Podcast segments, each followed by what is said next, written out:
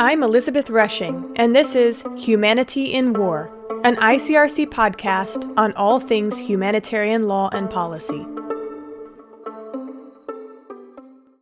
A recent edition of the International Review of the Red Cross dedicated its content to an examining a seemingly simple question How does international humanitarian law develop? Today, I'm examining the past and present political and legal landscape with two of my dear colleagues. First, I'm joined by Dr. Cordula Droege, the ICRC's Chief Legal Officer and head of our legal division. Cordula is tasked with leading the ICRC's efforts to uphold, implement, and develop international humanitarian law. Thank you for joining us again, Cordula. Thank you for having me, Lizzie. We are also joined by Dr. Eirini Giorgou, our legal advisor in the ICRC's Arms and Conduct of Hostilities Unit. Eirini works, among other issues, on explosive weapons in populated areas, which we're going to talk about in more detail later in the discussion. Thanks for joining us, Eirini. Thanks, Lizzie. Great being here today. So, Cordula, let's begin with you and with a particularly ambitious question that will lay the foundation for our discussion. What, in your opinion, were some of the key milestones of the development of IHL, and where have those brought us today? Yes, thank you. So, it is an ambitious question because, of course, development of the laws of war humanitarian law has existed since wars have existed because there's always been rules to limit war since time immemorial. But the history of modern international humanitarian law, I would say in a nutshell, can be told in five key milestones and then perhaps a new newer area of treaty making. So the first would be the 1864 First Geneva Convention, which was about the protection of wounded soldiers in the battlefield. And the idea was that all combatants deserve to be treated with humanity and to receive medical care regardless of the side that they're on. The second milestone would have been the 1907 Hague Peace Conferences, which were meant to be about building peace, but in the margins of them, if you will, or perhaps too much in the center of them, was also the question of regulating war and so you have the Hague regulations of 1907 that are still actually relevant today. They uh, dealt with limiting the effects of war partly on civilians, partly also in occupied territory, partly on prisoners of war. A very limited rules still, but they were an important milestone at that time. The third milestone is, of course, the First World War, and the important thing there was that were about eight to nine million prisoners of war in the First World War.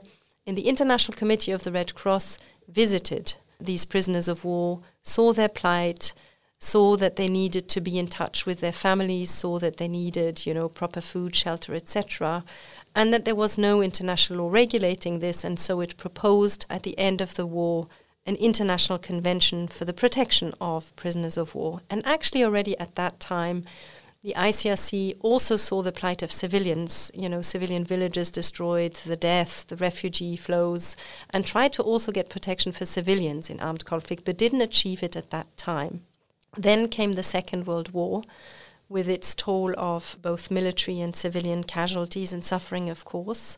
And after the Second World War in 1949, states came together, updated the first Geneva Conventions, which were two by then, so it was about the wounded and sick combatants in the field and at sea, but then also updated the Convention on Prisoners of War, and very importantly, and that was a big milestone, also adopted a fourth Geneva Convention on the protection of civilians in times of war, and adopted one article in all of those Geneva Conventions to regulate civil war, which was heretofore something that had not been regulated, was seen as a matter of domestic law.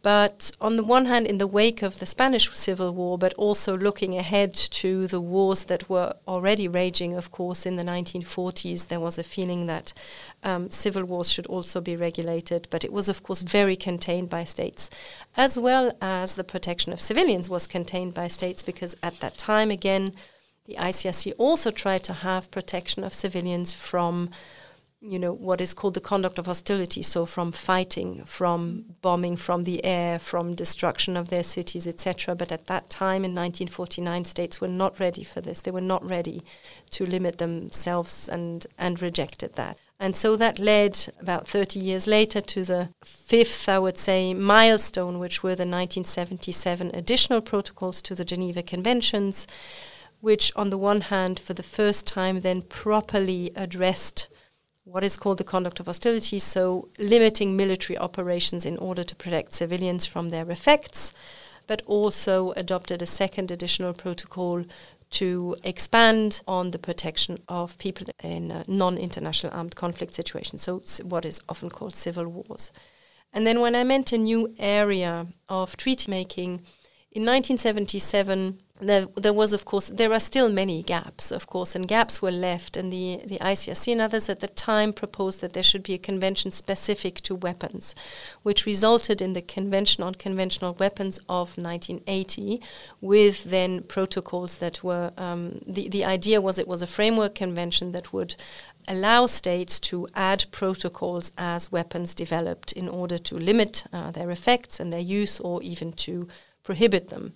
And so, for instance, one of those protocols is a protocol that bans blinding laser weapons. And with that started really what we sometimes call the area of humanitarian disarmament, which in a way was a shift away from d- seeing disarmament very much in the in the spirit of still the nuclear weapons disarmament framework as a framework of international security relations and to see weapons also and disarmament through the lens of their effects on people.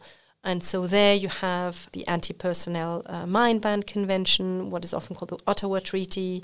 You have the banning of cluster munitions convention. You also have more recently a treaty that limits um, arms trade, including when there's a risk of violations of human rights and humanitarian law. And the latest of those, of course, is the Treaty on the Prohibition of Nuclear Weapons, which was also the result of a humanitarian angle on uh, or a humanitarian perspective on the effects of nuclear weapons and which entered into force in 2021.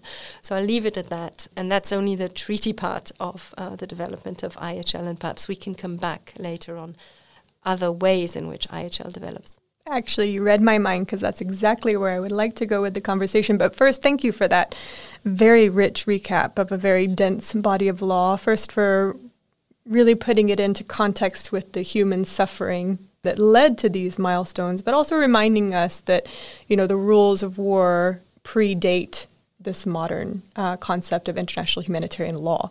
But as you rightly noted, uh, a lot of what you were talking about uh, since 1864 are legally binding treaties and conventions. Uh, so, if we're looking at the present day and we're assessing the trends over the last few decades, we can see that there have been some non binding norms that have become, in some instances, the preferred instrument for states to move forward in terms of the development of international humanitarian law. Can you speak to that briefly? Mm. Yes, and I would say three things at the outset, perhaps. The first thing I would say is you always have to have in mind the time that it takes to develop international humanitarian law. I just mentioned that, you know, since World War One, ICRC tried to have international law protecting civilians, and it took, you know, a long time, um, almost 70 years, for this to actually be properly addressed in, in, in a treaty. Second, while I gave you this outline of how IHL has developed um, through treaties, it develops in many different ways. Uh, one of the main ways is what we call customary international law, which is law that states accept as binding for themselves because they have expressed uh, legal opinion that it is binding and because they have a state practice in that respect. It's influenced by many factors. It's influenced by the jurisprudence of international and national tribunals.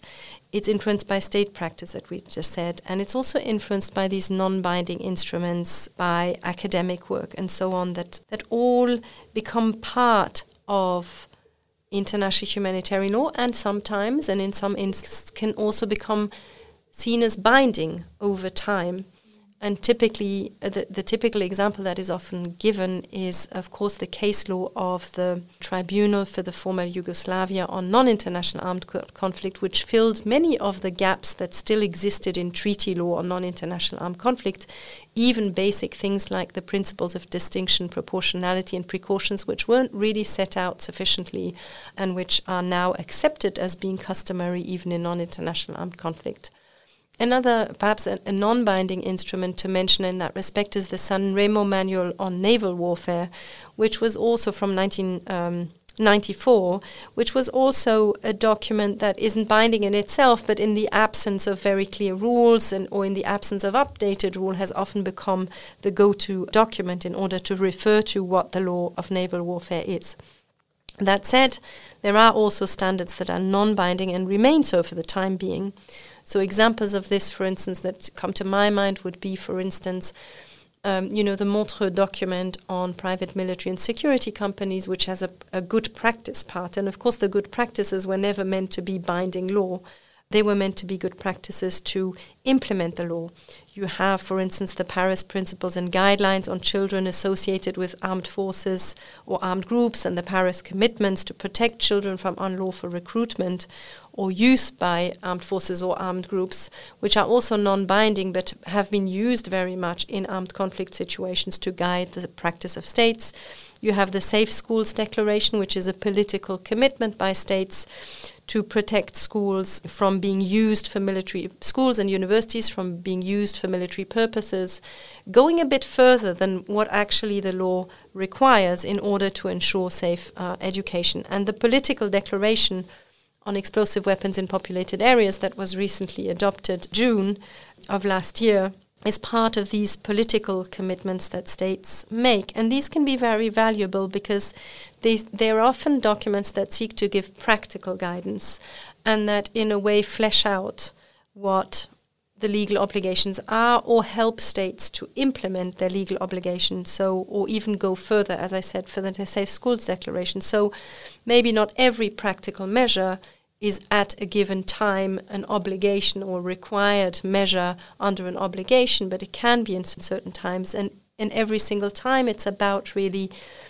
fleshing out um, what the obligations can be or helping states to better implement their obligations and achieve better compliance for international humanitarian law in this case or better protection of civilians. Excellent. Thank you, Cordula. I think that's perfect uh, time to turn to you, Eirini with this backdrop in mind. So, this trend over the last few decades of a general movement towards non binding norms that do become law in and of themselves, it's developed naturally alongside a second trend that many have noticed, which is a geopolitical environment wherein it's increasingly challenging to come to concrete multilateral agreements. But then that said, you were part of this movement that Cordula just outlined briefly that was a major success story in this quite pessimistic environment, and that's this Dublin Declaration on the use of explosive weapons in populated areas. So, can you tell us about that agreement itself and also describe a bit the road to its success in terms of process and political maneuvering? Yeah, indeed. As you said, the declaration was a milestone as regards both the substance and the process. Um, substantively, it's the first instrument that commits states to restrict or refrain from the use of explosive weapons in populated areas where such use may cause civilian harm. And this in itself is groundbreaking. It's not every day that states agree to self restrict the use of force in armed conflict. Um, Cordula just described how long it has taken throughout the decades for IHL to develop when it comes to weapons restrictions, let alone when the restriction applies not just to one or two types of weapons, but a large category of weapons, such as all explosive weapons. The declaration was adopted so far by 83 states from almost every region of the world, including major military powers, which in itself is, I would say, an astounding result. Of course, it's a political instrument, so it's not a treaty. It doesn't aim to create new legal norms, it doesn't aim to reinterpret the law. It aims to facilitate respect for IHL and to strengthen the protection of civilians through policy commitments and practical measures.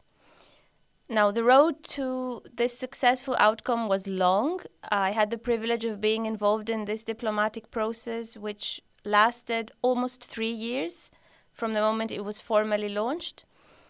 This is often the case in multilateral diplomacy, right? Things take time. And as you may imagine, this wasn't an easy topic to begin with at all. Many states were reluctant to tie their hands and adopt restrictions and limitations on the use of weapons that really account for the largest part of their military arsenals. And I must admit that when I started working on this file over five years ago, the outcome that we have now, a strong text with strong support by over 80 states, was really hard to envisage. So, looking back, I think there are a number of elements that contributed to the successful outcome, and it's really useful to do this exercise when we project into future processes that may take place regarding other areas of IHL.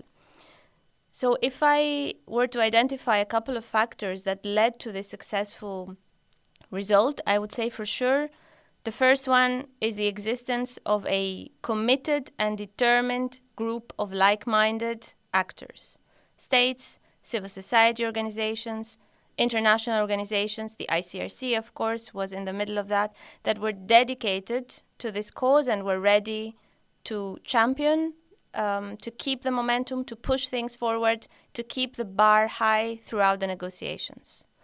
Then the exemplary leadership of Ireland, who was leading this process uh, throughout these three years and who conducted an open and transparent and inclusive uh, negotiation, was also key, I think, especially in engaging some very influential states that were very skeptical towards this uh, endeavor.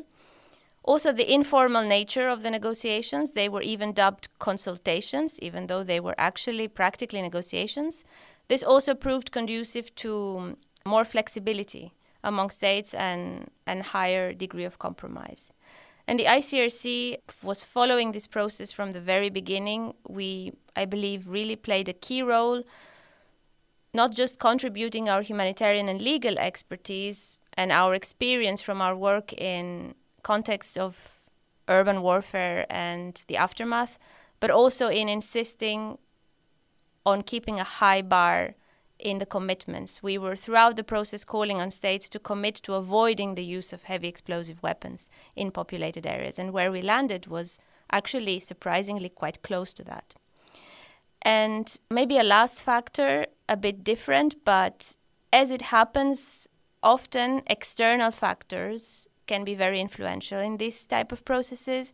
In this case, what we saw was the international armed conflict between Russia and Ukraine is a highly mediatized conflict, really brought the suffering of civilians under heavy bombing and shelling starkly to the attention of the international community, including states.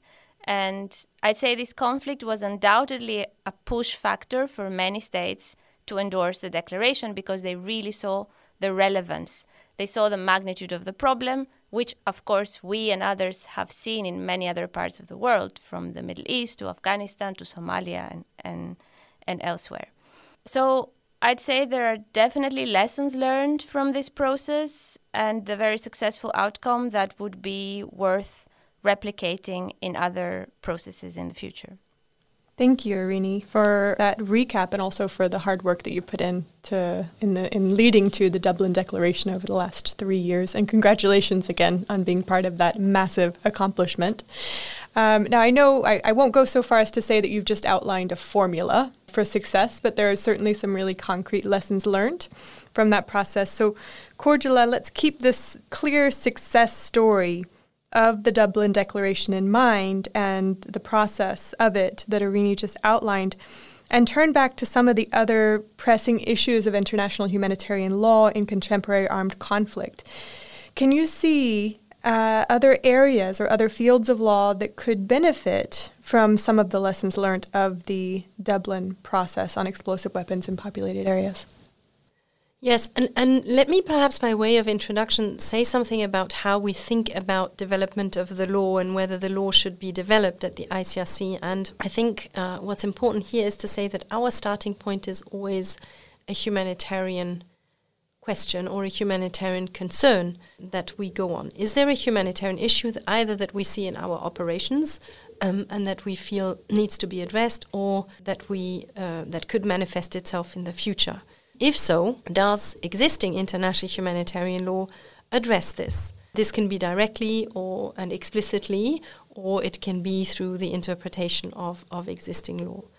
If not, if there is a gap, that is the moment, and only then, really, when you start asking yourself whether um, the law should be developed. And, and by the way, the ICRC actually has in the statutes of the Red Cross Red Crescent movement a mandate to prepare for the development of international humanitarian law. So there's an assumption there that international humanitarian law will always develop. It doesn't stand still. Um, and so then you have to ask yourself the question about the feasibility and what can you do uh, about it. And so sometimes you might think, well, you know, maybe we should clarify the law and, and, you know, through that be able to consolidate a bit how the law protects people um, from certain weapons, from certain behaviors, etc. Sometimes we might feel that stronger law is needed, but that it's unlikely that we will be able to achieve it, or that we might even, you know, have a regression in the protection that we have in existing law. And so then you also think, well, are there other pathways to, to pursue? And that sometimes also when you think, well, maybe political commitments, good practices, these kinds of documents might actually advance the conversation short of, you know, developing uh, the law. And sometimes you might feel that the humanitarian risk is so serious that existing law is insufficient either because it, there clearly is a gap or there's no prohibition or there's no limitation or because states interpret the law in such unclear ways that really it's insufficiently protective. And that was the case, for instance, for us with nuclear weapons. You know, nuclear weapons, we felt that there is such an important humanitarian issue here that it requires a treaty prohibiting nuclear weapons, and we were firmly convinced by this. The entire Red Cross and Red Crescent movement was convinced, and so that was what we worked towards. And today, one of the areas you were asking about new areas, one of the areas where we feel that we need a new treaty to limit a new technological development is autonomous weapon systems, where we feel that the law is too unclear to really be sufficiently protective. Although it is, of course, it is protective and it already limits autonomous weapon systems, but the law also doesn't answer all the societal and ethical questions that these new technologies pose. And so thinking about such issues as, for instance, the autonomous weapon systems, I would say the EWIPA declaration for me has several important lessons, and I'll perhaps mention three.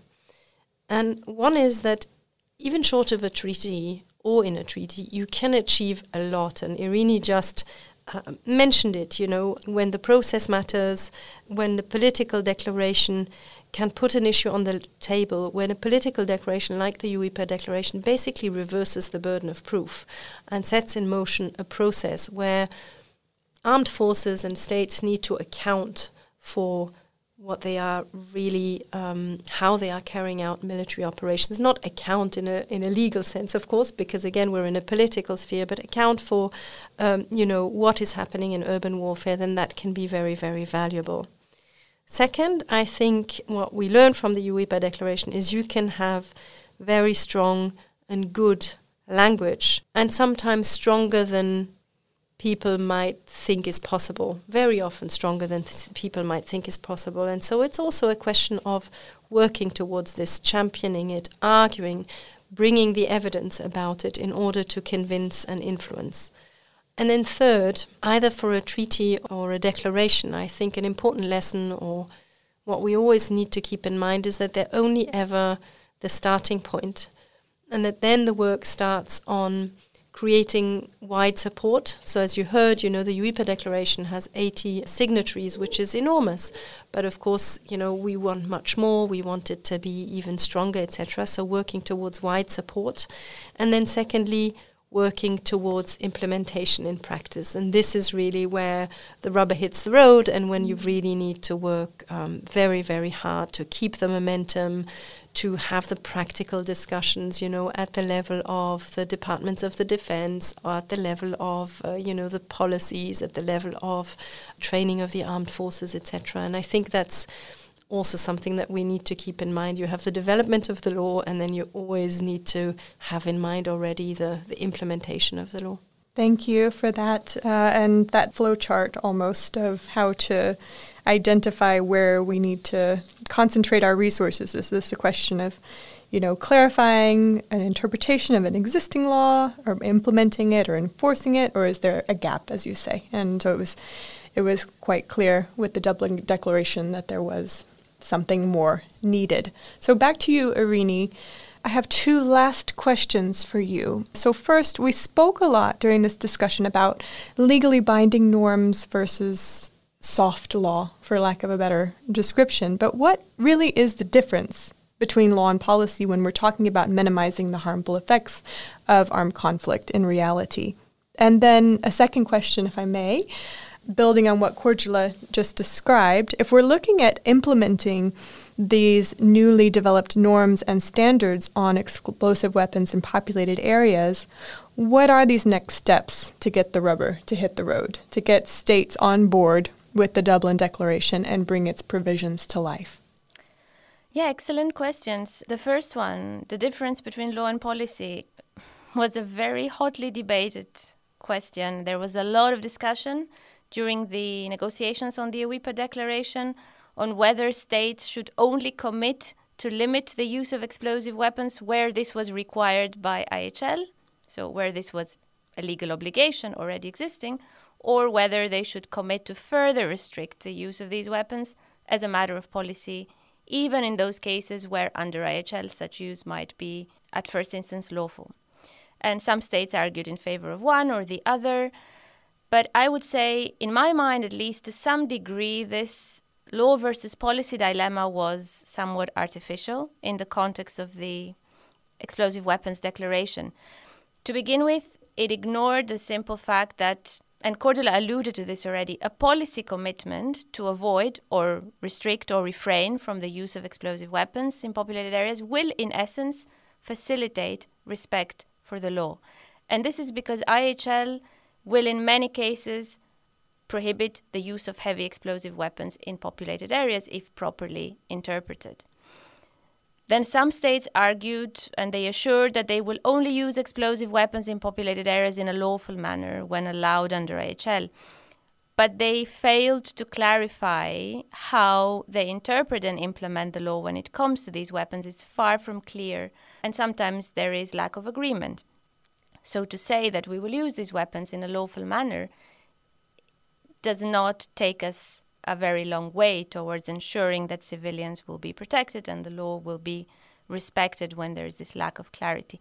Now, compliance with IHL is of critical importance, and there's no doubt about that, and needs to be strengthened, especially when hostilities take place in challenging environments like urban or other populated areas. But the question here is what does it mean practically to strengthen compliance with IHL?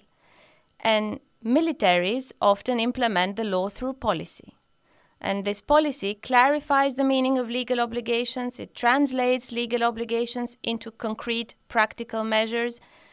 Policy could be rules of engagement, could be tactical directives, and other um, types of military doctrine. And this policy is, of course, binding for its recipients, commanders and armed forces staff alike.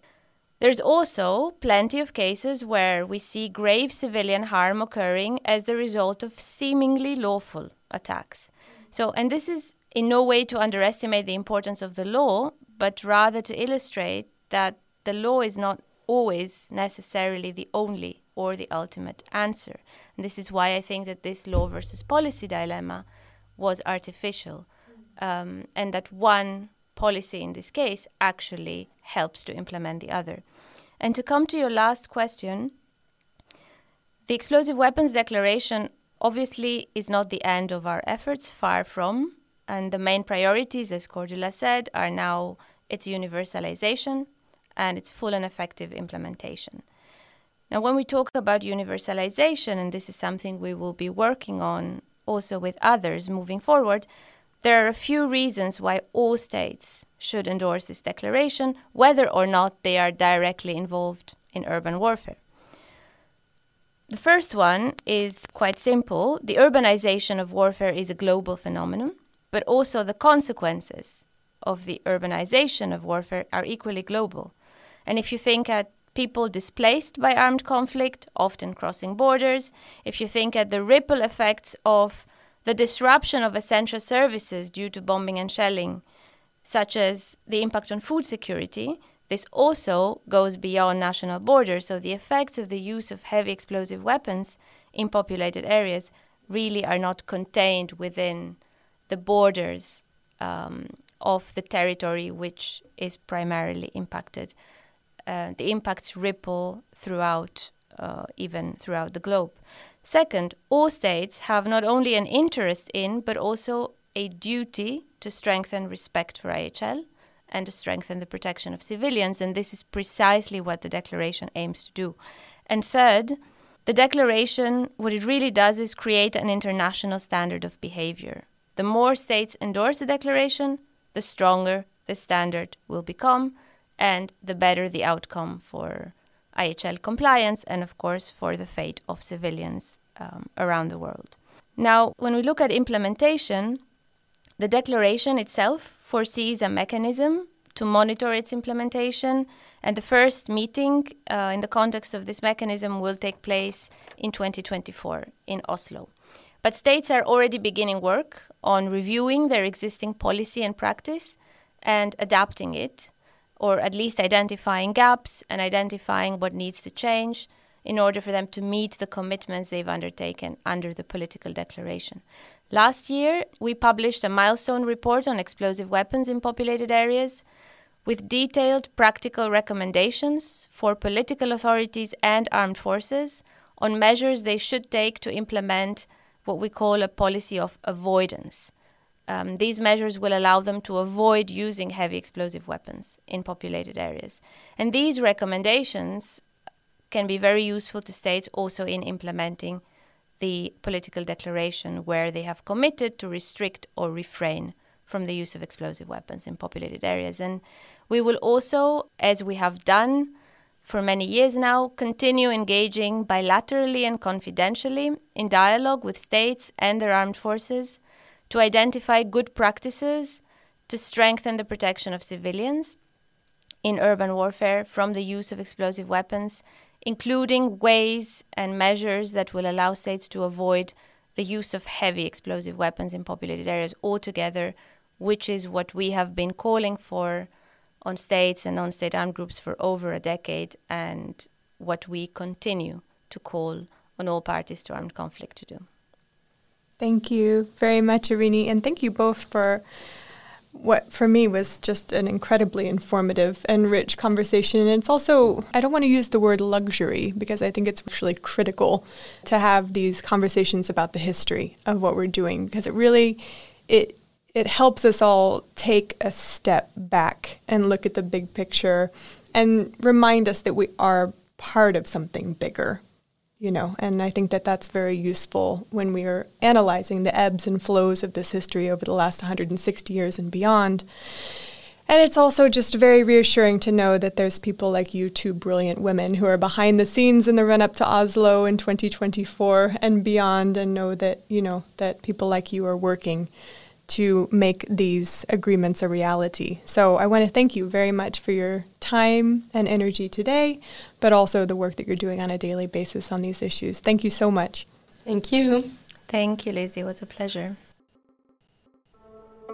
If you enjoyed this episode of Humanity in War, be sure to check out the ICRC's Humanitarian Law and Policy blog at blogs.icrc.org/law and policy, a library of posts, all with audio reads on SoundCloud, iTunes, and Spotify.